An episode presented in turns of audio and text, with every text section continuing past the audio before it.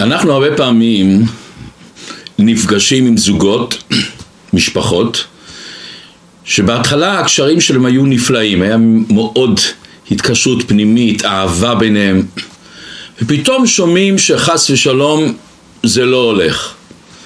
אנחנו הרבה פעמים פוגשים קשרים בין הורים לילדים, שגם בהתחלה היה מאוד נפלא, ופתאום כשהילד מתבגר, פתאום זה לא הולך.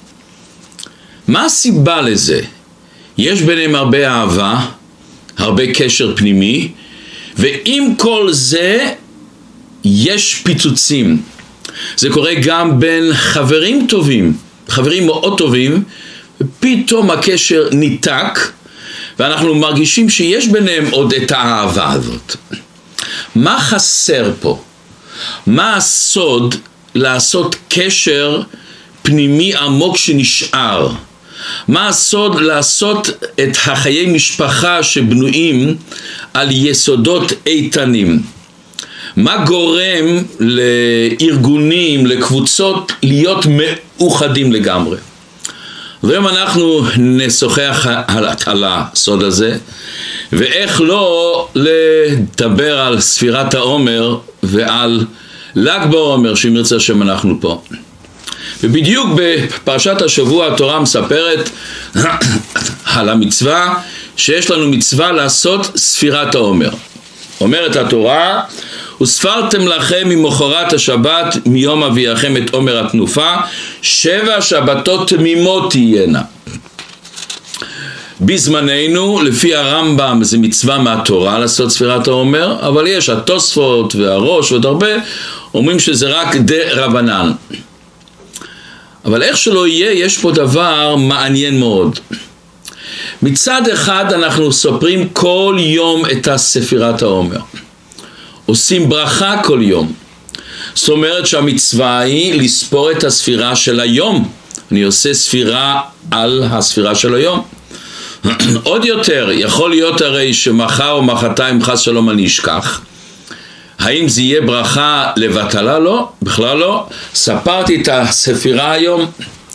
מצד שני הרי אומרת לנו התורה שבע שבתות תמימות תהיינה צריכים להיות שבע שבתות שלמות זאת אומרת שיש פה איזה מושג של אחדות איזה מושג של כלל ולא רק של פרטים האם אנחנו סופרים את היום הפרטי או כל ספירה היא חלק משבע שבתות מאיזה אחדות של ימי הספירה בהלכה נפסק שאם מישהו יום אחד לא עשה ספירה והוא לא זכר כל היום, למחרת שהוא עושה את הספירה, הוא סופר בלי ברכה. למה? מסביר הרבה, זה לא כמו שיש כאלה שרצו להסביר, סימן שהם סוברים אותו, הבהאג סובר שזה מצווה אחת כללית. לא. המהות של ספירה שכל ספירה נגררת והיא חלק מהספירה הקודמת. כשאני סופר כסף, אני סופר 1, 2, 3, 4 ואני לא אומר 8, 7, 8, 9 מכיוון שכל מספר קשור למספר הקודם כשאני סופר 4 זאת אומרת שלפני זה היה את השלוש לכן בספירת עומר הרבה, אם יום אחד שכחתי, נגיד ספרתי יום ראשון ושני ושלישי לא ספרתי, אני לא יכול לספור ביום הרביעי היום ארבעה ימים לעומר, מכיוון שלא ספרתי את השלישי. אז זה חיסרון בספירה, הספירה לא יכולה להיות. זאת אומרת שכן יש כאן איזה מושג של התקשרות של כל הימי ספירה. אז יש פה לכאורה שתי דברים, מצד אחד ספירה ייחודית לכל יום, מצד שני שכל הספירה הייחודית היא חלק מהכלל. עכשיו בעצם הנושא הזה של פרט וכלל זה לא רק בספירת העולמר, זה בכל תחום בחיים שלנו. זה לא שאלה תיאורטית, זה שאלה מאוד מעשית בשבילנו. האם אנחנו צריכים להתעסק. באחדות שלנו, באחידות שלנו. זאת אומרת, כל אחד צריך להתעסק, להיות מאוחד עם הציבור. אנחנו רואים היום מה שקורה בארץ הקודש, אין את האחדות איזה בלגן עצום קורה. או שאנחנו צריכים להשקיע בייחודיות שלנו. זאת אומרת, מה הנקודה הפנימית שלנו? בייחודיות או באחידות, באחדות שלנו? כשמתבוננים מה שהקדוש ברוך הוא ברא בעולם, רואים דבר מאוד מאוד מעניין. לכל בן אדם בטבע שלו, אחד פחות או אחד יותר, אבל לכל אחד ואחד יש בטבע שני דברים שיש לו בטבע שמושכים אותו. מושכים אותו בצורה פנימית, והם שתי הקצוות. מצד אחד בן אדם מאוד נמשך לייחודיות, להיות מיוחד, להיות אחרת, לחשוב אחרת, לעשות אחרת, להתחדש. מצד שני נורא תשוקה עצומה להיות אחדות, מדברים על אחדות, אחדות, אחדות.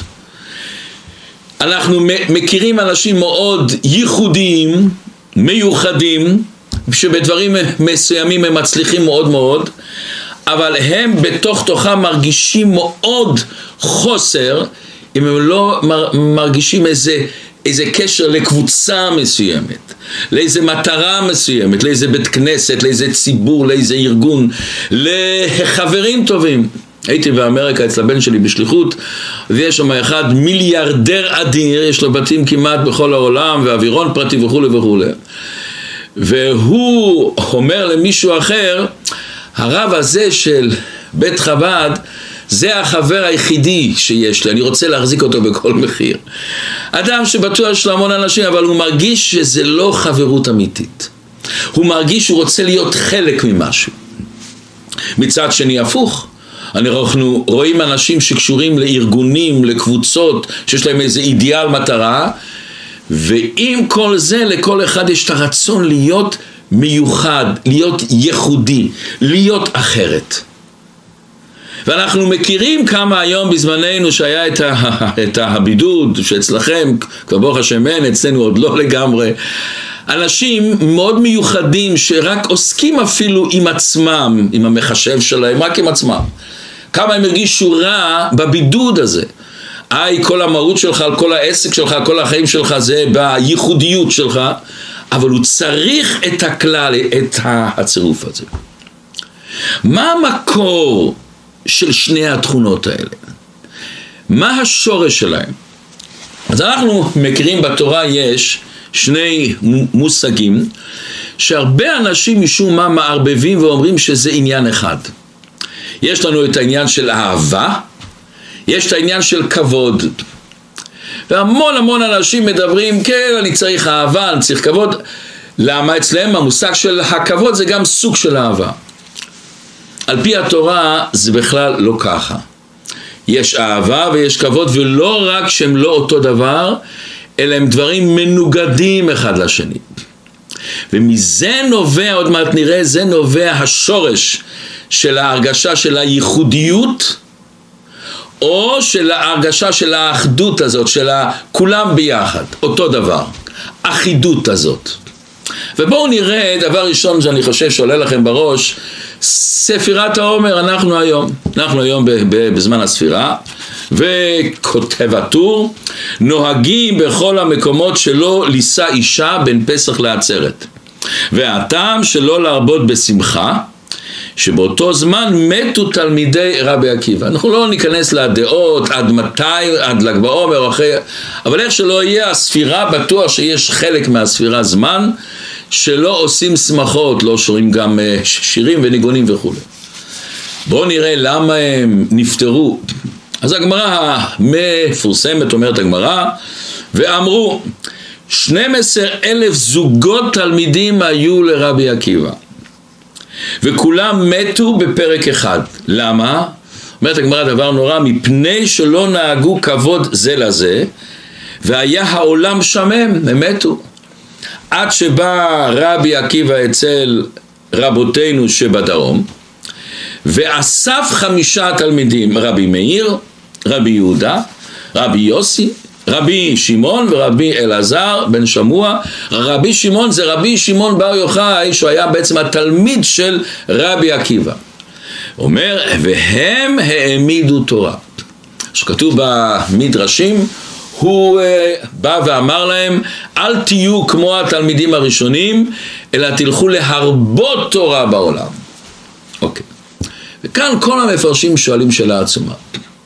רבי עקיבא היה זה הגדול בישראל שאמר, ואהבת לרעך כמוך, זה כלל גדול בתורה. כך, כך כתוב בירושלמי. גם ההתנהגות, מי שקרא את כל ההיסטוריה שלו היה עניו והיה לו המון אהבת ישראל. איך יכול להיות 24 תלמידי רבי עקיבא לא נהגו כבוד זה בזה? הוא הרי היה הדוגמה של אהבת ישראל. והוא לא שם לב לזה והוא לא ראה את זה שבהם. רואים שיש אהבה ויש כבוד. בטוח של תלמידי רבי עקיבא היה אהבה עצומה אחד לשני. ולכן תראו דבר מעניין כשאומרת הגמרא, אומרת הגמרא 12 אלף זוגות תלמידים היו לו לרבי עקיבא. למה הגמרא לא אומרת 24 אלף? הם היו זוגות הם היו קשורים בלב ונפש, אהבו אחד את השני עד הסוף זאת אומרת שיש אהבה לפעמים ויכול להיות מצב חס שלום של כבוד והאי כבוד הזה שלא נהגו כבוד זה בזה יכול לעשות דבר נורא ואיום. יש לנו עוד מדרש.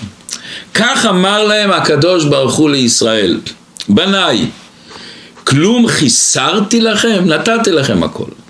מה אני מבקש? איני מבקש אלא כדי שתהיו אוהבים זה לזה ותהיו מכבדים זה לזה. ולא יימצא בכם לא עבירה ולא גזל ולא דבר מכוער.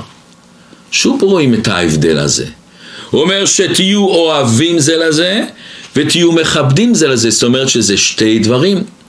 אותו דבר הרי אנחנו יודעים, יש את העניין ואהבת לרעך כמוך ויש את המשנה המפורסמת, יהי כבוד חברך חביב עליך כשלך. מה ההבדל בין אהבה וכבוד? מה השוני שלהם? במה הם מנוגדים כל כך? אז בואו נראה, אתם, אנחנו יודעים תמיד בחסידות, בכל דבר רוצים למצוא את השורש של הדברים, את המקור של הדברים. מאיפה משתלשלת אהבה ומאיפה משתלשל כבוד? אנחנו יודעים, היום עושים את הספירה, יש לנו את השבע מידות. המידות הראשונות שהן גם הדומיננטיות זה חסד וגבורה. בואו נראה מה זה חסד. חסד זה השורש של אהבה. לתת, להעניק, להתקשר אחד עם השני, להרגיש אחד את השני.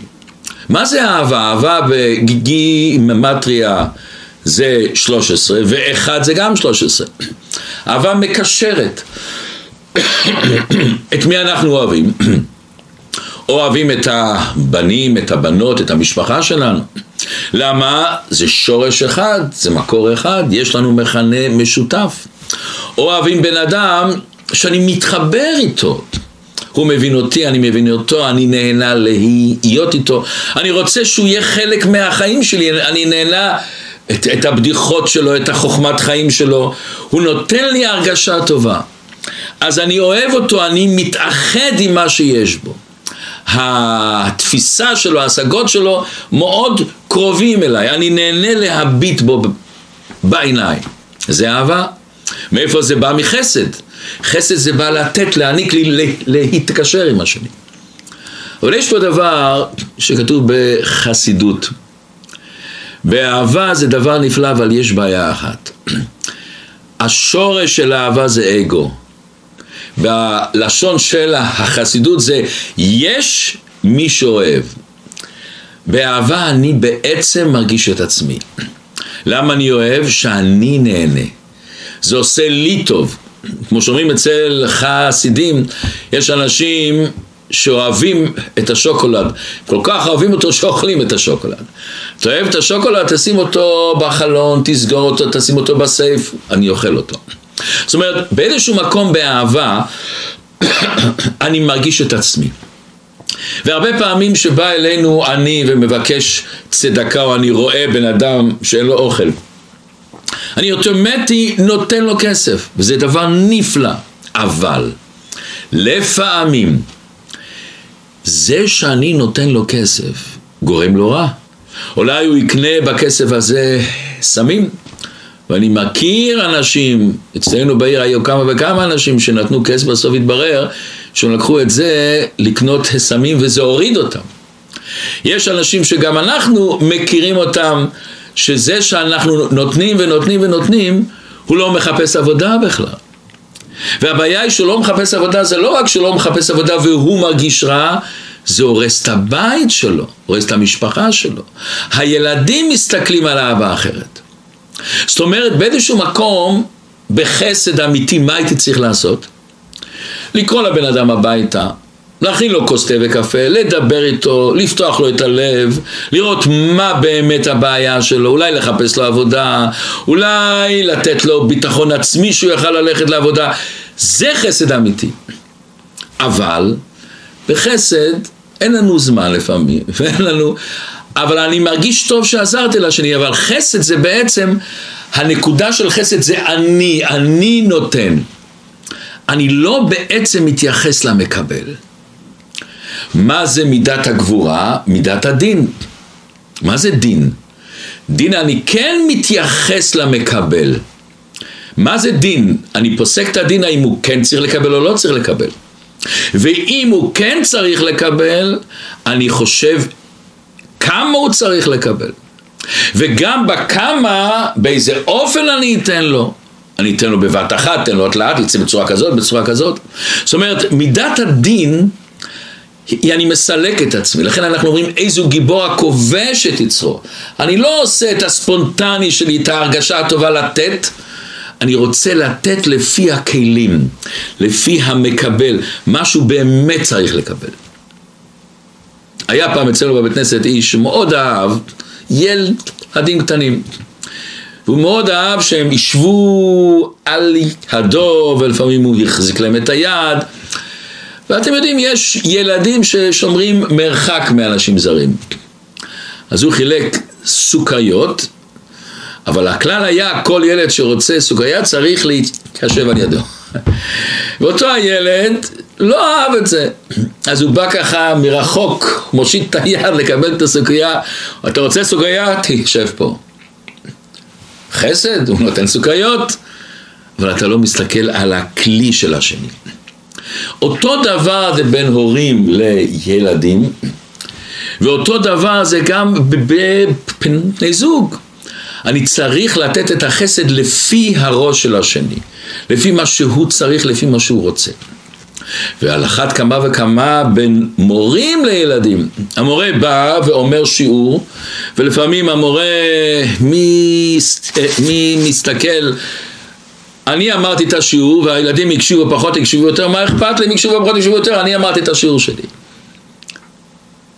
זה לא שהמורה לומד לעצמו בקול רם, הוא צריך ללמוד עם הילדים. לכן הרב פעם אמר למישהו, שהרבה אצלו שאל כמה זמן הולך לך להכין את השיעור, הוא אומר עשרים דקות. אז עשרים דקות? הוא אומר כן, אני מכין רק גמרא ורש"י. אז אומר לרבה, להכין את הגמרא ורש"י עשרים דקות, אבל להגיד שיעור צריכים שעה ויותר. איך להגיד, איך להסביר, איך לדבר, לרדת לכלי המקבל. וזה ההבדל בין חסד לגבורה. כשמתחתנים הרבה פעמים יש מאוד אהבה, רגש של אחדות.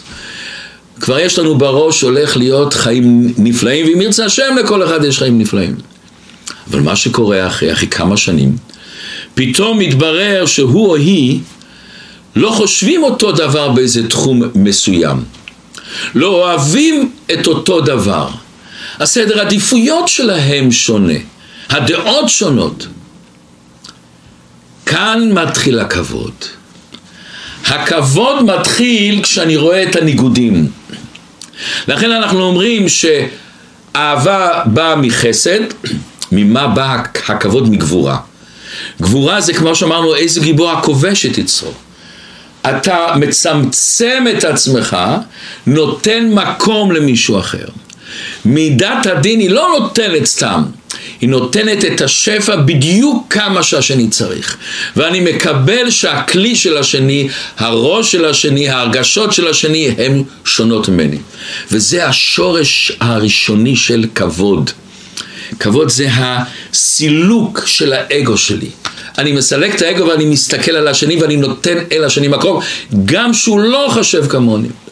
סיפרתי פעם שהלכתי להתחתן, אז שוחחתי עם אחד מהחסידים הגדולים, קראו לו רב מנדל פוטפס.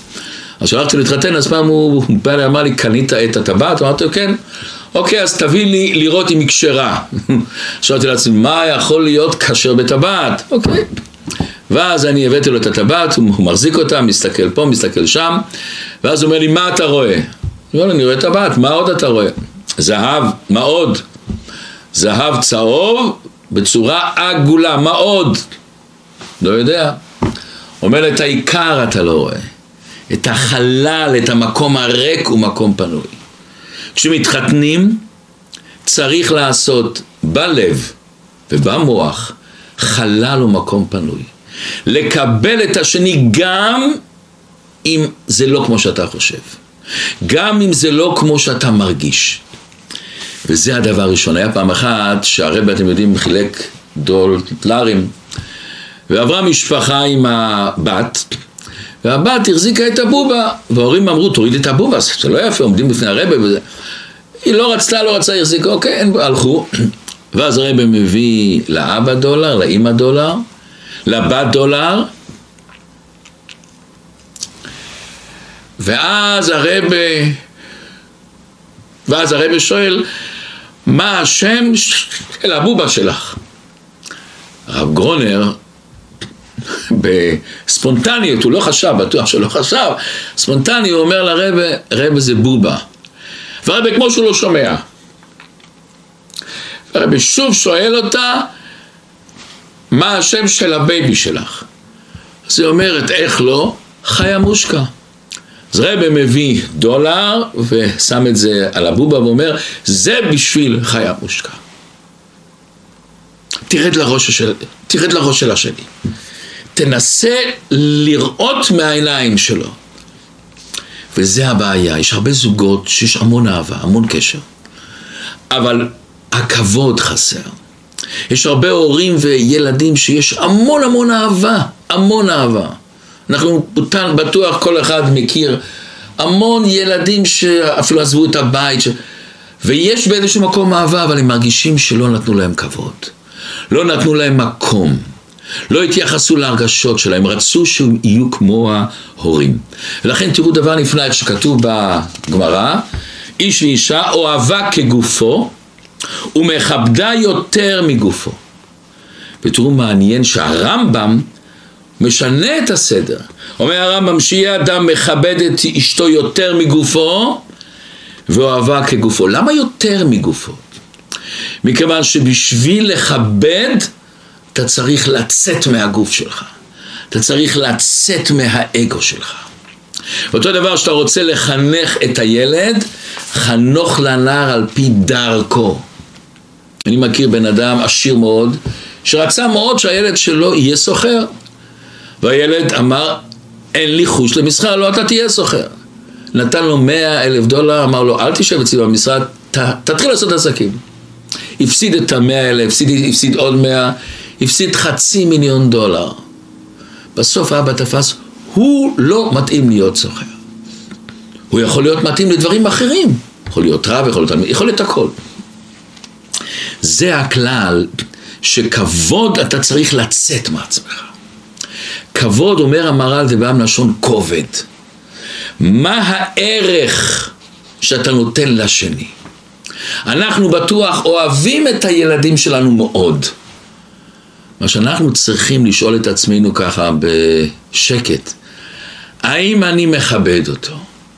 לא מכבד בחוץ, לא מכבד כלפי חוץ, אני אומר, אוי, מה שלומך יפה. האם אני פועל בעצמי את הכבוד? מכיוון שכבוד אי אפשר לשקר. כבוד אתה צריך להרגיש את הכבוד. אומר המהר"ל, מה השורש של המילה כבוד? כבד. ערך, לתת לו ערך. לכן התורה לא אומרת מצווה לאהוב הורים, זה נורמלי, זה פשוט. זה אחד, זה משפחה. לכבד הורים. אתה צריך להעריך, לחפש את הטוב שיש בשני.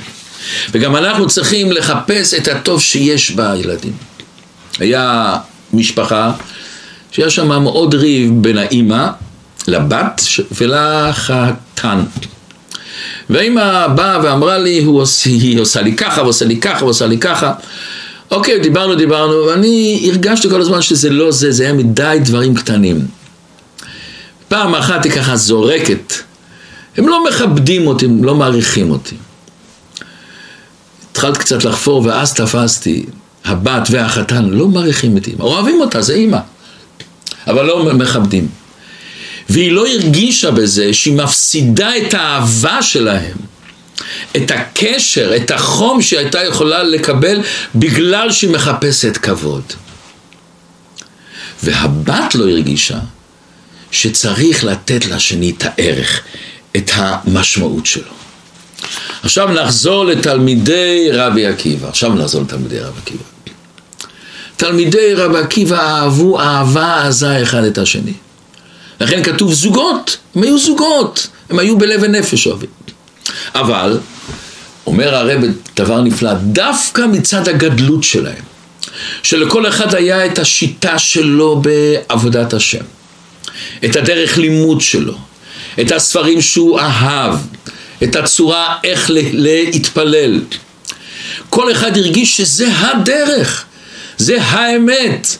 ובגלל שהוא אהב את השני, השני צריך להצטרף אליי, להיות בדיוק אותו דרך שלי. אותו דרך לימוד, אותו דרך תפילה, אותם ספרים לאהוב, אותו דרך לחיות את הקדוש ברוך הוא. לא כיבדו את השני, לא, לא הבינו שיש לנו לכל אחד את הדרך שלו בעבודת השם. שישים ריבו אותיות לתורה כתוב, כנגד שישים ריבו נשמות שבישראל. המילה ישראל זה ראשי תיבות, יש שישים ריבו אותיות לתורה. בספר התורה יש דבר מעניין מאוד.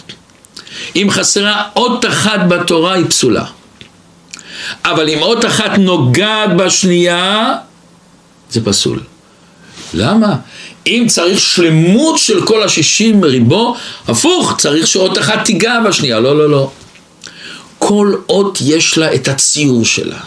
את הפאזל שלה, את השליחות שלה, את התכונות שלה, את ההרגשות שלה, את הדבר שהיא מיוחדת, ייחודיות שלה. אבל כל אחד הוא חלק מהמערכת. כל אחד צריך לתת את, במערכת את הייחודיות. לכן אנחנו צריכים להשקיע בשתי דברים מאוד. לחפש את הייחודיות שלנו. את מה חנוך לנער שבי, חנך לנער שבי על פי דרכו, על פי התכונות שלנו, על פי הרגשות שלנו, על פי הצד החזק שלנו ולהילחם בחולשות שלנו. מצד שני צריך מאוד להיכנס לאחדות, לאחידות, אבל אנחנו לא צריכים להיות אותו דבר. כולנו מכירים את הגמרא במסכת ברכות ובתוספתא כשם שאין פרצופיהם שווים, כך אין דעתם שווה. אומר הקוצקי רבה, מה, מה הקשר בין פרצוף לדעה? אומר הקוצקי רבה מאוד יפה. לי אף פעם לא מזיק ולא מפריע ולא כואב שהדמות של השני היא לא כמוני. אני חושב הפוך. אם אנחנו נלך ברחוב ונפגוש בן אדם שנראה בדיוק כמו שאנחנו, ונגיד לו שלום באותו רגע שאנחנו נגיד שלום, הוא יגיד שלום. נגיד לו מה שלומך, הוא יגיד באותו רגע מה שלומך, נדבר, הוא ידבר אותו דבר. חושב אותו דבר, מרגיש אותו דבר, הכל אותו דבר. נרגיש טוב? לא נרגיש טוב. נרגיש באיזשהו מקום, אני מיותר בעולם הזה, אין לי שום דבר, יש לי אותו קופי. אין, לי, אין לי בכלל שום ערך. לא מפריע לך שהפרצוף של השני. אומר הקוצקי באותו עומק שהפרצוף לא מפריע לך שהוא שונה, אין דעותיהם שווים. יש לו דעה אחרת, יש לו דעה אחרת, תקבל את זה. כמו שאמרנו, השם עושה שכל אחד הוא מיוחד, כל אחד הוא אחר. אלא מה? בטוח שיש אפשרות להתווכח. אנשים אומרים דעות, בהחלט הם עושים שגיאות, לפעמים עושים טעויות. אבל דבר ראשון, אני שומע דעה אחרת, אני יכול אולי לקחת ממנה חלק, נקודה מסוימת, פרט מסוים. יכול להיות שהדעה הנגדית תחדד שאני אצטרך לחפש בעצמי יותר חוזק לדעה שלי. ואני יכול להתווכח, אבל יש הבדל גדול מאוד בין ויכוח לסכסוך. בוויכוח אני מתווכח עם מה שהוא אומר, אבל לפעמים הוויכוח לא עם מה שהוא אומר, אלא עם זה שאומר, עם האומר. זה אסור שיהיה. לפעמים הוויכוח נהיה אישי. אתה אומר ככה, אני אומר ככה, אז אנחנו במחלוקת. אני שולל את האומר. יכול להיות שהשני טועה, אבל הוא לא פושע, הוא לא חוטא, הוא טעה, ויכול להיות שגם אני טעיתי. כמה פעמים בן אדם רואה בעצמו שהוא טעה, יכול להיות שהוא טעה. הפוך, ויכוח צריך להיות בתוך כבוד אחד לשני, הערכה אחד לשני. היה פעם אישה שהיא התקרבה ליהדות וחזרה בתשובה והייתה בארצות הברית חיה. ופעם היא הזמינה חברה שלה, שעד אז לעת עתה היא לא שמרה מצוות. אז היא הזמינה אותה הביתה ליום השבת. אוקיי. ואז הם, אה, אז הם, היה להם בית, למטה היה סלון והחדרי שנה למעלה. היה לה איזה ויכוח עם בעלה, בלילה כשהלכו לישון, אז היא לא רצתה שהאורחת שהייתה בחדר על ידם תשמע.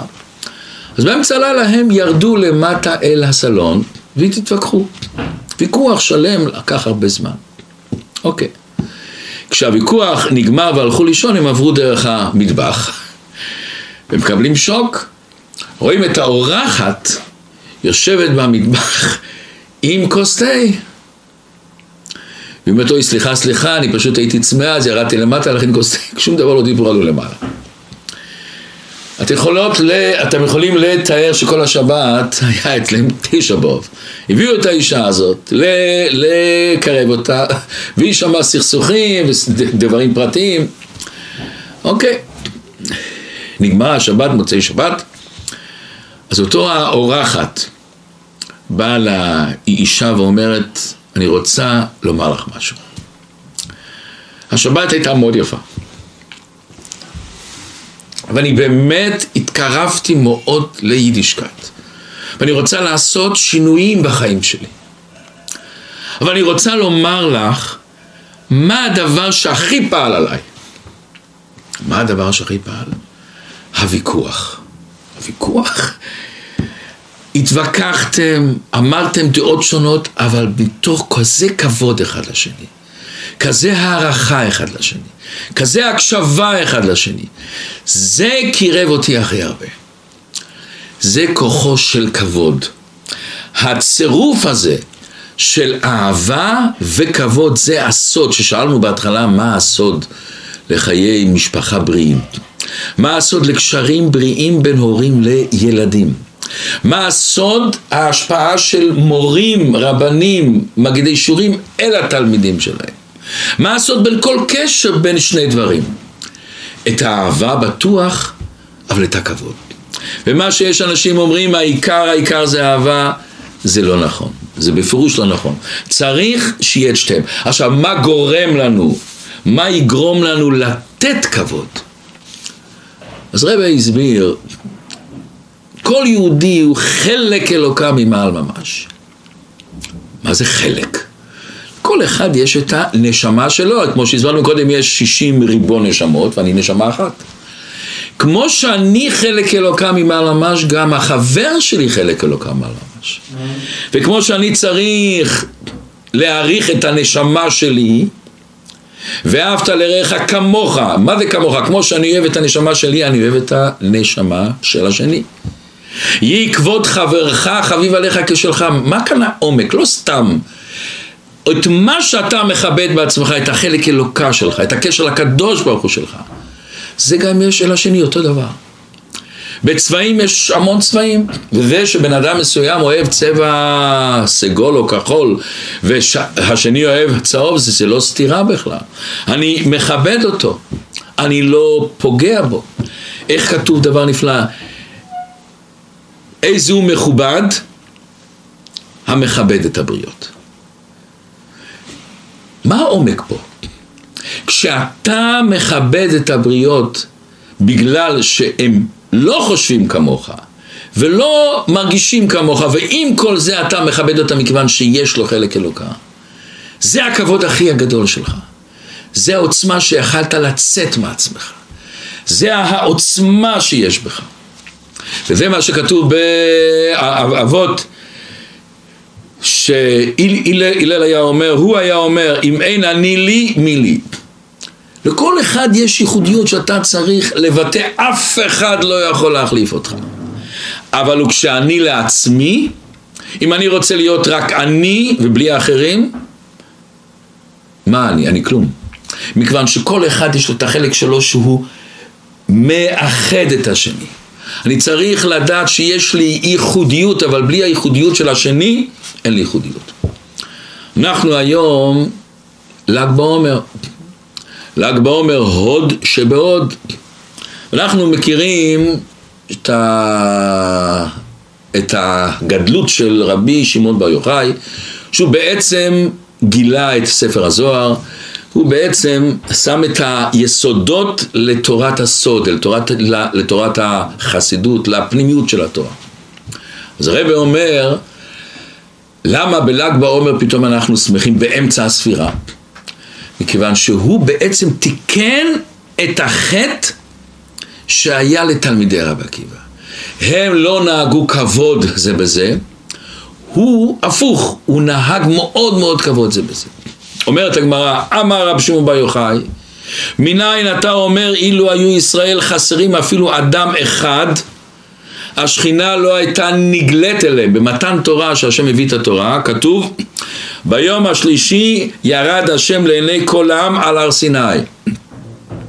כל העם. אומר רב שמעון בר יוחאי, כל אחד הוא חלק אלוקה. לכל אחד יש את המקום שלו. הרב מביא גמרא מעניינת מאוד. אומרת הגמרא מעשה בתלמיד אחד של רבי שמעון בר יוחאי שיצא לחוץ לארץ וחזר עשיר והיו התלמידים רואים אותו ומקנאים בו והיו מבקשים הן לצאת לחוץ לארץ וידע רבי שמעון בר יוחאי והוציאן לבקעה אחת, הוציא אותם לבקעה ונתפלל ואמר בקעה בקעה מלאי דינרי זהב.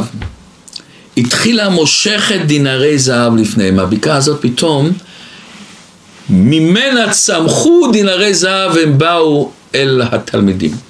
אמר להם, אם זהב אתם מבקשים, הרי זהב יש לכם, תלו לכם.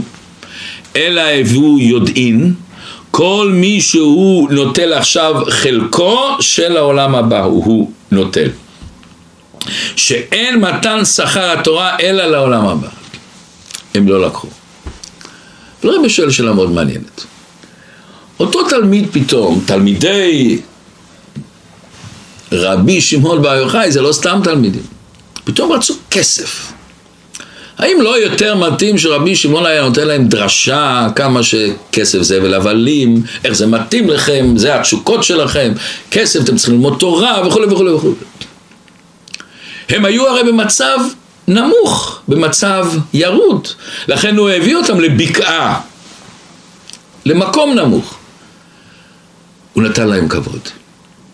הוא לא ביזה אותם, הוא ירד אליהם, זה הם, אני יורד אליהם. אני מוריד את עצמי לרדת לראש שלהם. אתם רוצים זהב? יש לכם זהב, אבל תדעו, וזה לימדו אותם. ואני גמור כמו שבדרך כלל אנחנו כה אומרים באיזה סיפור. בשנת 1907 יהודי בשם ארטוב רוזנפלד לקח את המכונית, נסע מפלורידה. הוא נוסע נוסע, ואתם יודעים באמריקה לפעמים באמצע הכבישים יש בצד בית קפה, אתה נשאר במכונית, מזמין את מה שאתה רוצה ואז אתה בא, פותח את החלון, מכניסים לך על המגש מה שאתה רוצה, נותן את, ה, או את הכספים או את הכרטיס אשראי ונוסע. אוקיי. הוא נוסע, נוסע, הזמין שם איזה אוכל, בא למקום, פותח את החלון, נוסע נוסע, רצה להגיע עד למקום שנותנים את המגש, והמכונית נתקעה, פתאום הפסיקה לעבוד. מנסה להדליק ולא הולך. הוא ממש עומד שתי מטר, שלוש מטר לפני, לא נופל. מנסה, מנסה, לא יודע מה לעשות. מאחוריו הייתה עוד מכונית. ועושה לו פי, פי, פי, פי. והוא עושה לו עם היד, רגע, רגע, אני מנסה ומנסה. ואז השני מתחיל לצעוק, לקלל אותו. הוא פותח את הדלת של המכונית שלו, זה מאחורה, מקלל אותו מילים הכי מלוכלכות בעולם. בסוף, בסוף המכונית נדלקה. אבל איך היא נדלקה? השני ראה שכל הצעקות הקללות לא עוזרים, לקח את המכונית שלו ונתן לו מכה מאחורנית ודוחף את המכונית. והמכונית נדלקה. אוקיי, מה שים לו את ה... מה שהזמין את האוכל, הוא אפילו לא יצא להסתכל אם הוא קיבל מכה מאחורנית, מה שהרבה אנשים היו עושים. ואז הוא משלם, ואז הוא מוציא עשרה דולר והביא לאישה שמכניסה לו את האוכל ואומר זה אני רוצה לשלם על ההזמנה של הבן אדם שדחף אותי, שקילל אותי מאחורנית. מה פתאום? הוא קילל אותך, דחף? לא, אתה רוצה... אומר, אני מתחיל לחשוב, למה הוא כל כך כועס? למה הוא כל כך עצבני? כנראה היה לו יום קשה, אולי יש לו בעיות בפרנסה, אולי בעיות במשפחה, אולי בעיות עם הילדים שלו. אני רוצה לעשות לו קצת מתוק בחיים, קצת אור בעיניים. אני רוצה לשלם בשבילו. אז אם ביתה אומרת, אני מצטערת, הם חמישה אנשים, הכסף שהבאת לי לא מספיק. מוציא את הארנק, מחפש אני לו כסף מזמן, מוציא את הכרטיס אשראי, הביא לה, נוסע, לא מסתכל אפילו אחורנית מי היה במכונית. נוסע. מכונית השנייה. הלאה, המשיכה לנסוע, המשיכה לנסוע, עוצר, פותח את החלון, מכניסים חמישה אנשים, מכניס עליהם את האוכל, ואז הוא מוציא את הכרטיס אשראי, רוצה לשלם. שולם, היא אומרת לו. מי שילם? אני לא שילמתי. שולם. סע. איפה לנסוע? מה? זה שדחפת אותו, זה שקיללת אותו, זה שביזית אותו, הוא שילם בשבילך. הוא שילם בשביל... כן. למה? לא מכיר אותו, לא יודע מי זה. אז היא מתחילה להגיד את כל מה שהוא אמר. הבן אדם הזה כנראה יש לו זמן קשה, כנראה הוא עובר אה, דברים קשים. אני רוצה לעשות לו קצת, קצת הרגשה טובה בלב, קצת מתיקות בחיים. אני רוצה לשלם לו. הוא היה בשוק. אחרי דקה או, או, או שתיים הוא התאושש, מוציא את הכרטיס האשראי. אני רוצה את זה, תשלמי לבן אדם שמאחריי. למה? אני גם רוצה לעשות טוב למישהו. אוקיי, לקחה את הכסף, המשיכו לנסוע. באה המכונית השלישית, מכניסים לו את האוכל, הוא מוציא את הכרטיס אשראי, רוצה לשלם, שילמו, מי שילם? מתחילה לספר לו. היה מכונית של שלא נדלקה, וזה קילל וקילל וצעק, בסוף הוא דחף אותה ועשה, והוא בסוף רצה לעשות לו טוב, אז הוא רצה לעשות בשבילך. כזה סיפור. מה עושים? קח את הכרטיס אשראי, הביא לה, בבקשה תשלמי לזה שמאחוריי. והמכונית הרביעית, והיא מתחילה לחזור על כל הדרשה הזאת. הראשון והשני והשלישי, ואת... ומה הוא עושה? ממשיך את השלשלת. מה קרה פה? כל היום שמה, אחד שילם עבור השני, עבור יותר מ-20 ומשהו מכוניות שכל אחד שילם לשני. מה קרה שם? פתאום השני הרגיש, הוא לא הרגיש אהבה מהשני, הרגיש את הכבוד שהוא נותן לו. הוא תפס שהשני הרגיש שאני סובל, אני עצבני, אולי זה התכונות שלו, אולי יש לי איזה בעיה. מה אכפת אם הוא צודק או לא צודק? אני רוצה לעשות לו טוב. לא מכיר אותו, לא מכיר את המשפחה, לא מכיר את השם שלו. זה התפקיד שלנו. כמו שרבי שמעון בר יוחאי עשה את העניין הזה להפיץ אהבה עצומה. להפיץ כבוד בעולם. זה המסר שאנחנו לומדים. זה המסר שלומדים מכל ספירת העומר, שלא נהגו כבוד זה וזה, אנחנו נתקן את החטא הזה. ננהג כבוד. לא צריך לקבל כל דעה אחרת, אפשר להתווכח, אבל לתת כבוד צריך תמיד. ובזכות זה, איך שאומר ספר הזוהר אומר, בזכות ספר הזוהר, בזכות חיבורך, ככה אמרו לו בשמיים, יצאו בני ישראל מן הגלות ברחמים, שנזכה בקרוב ממש לביאת משיח.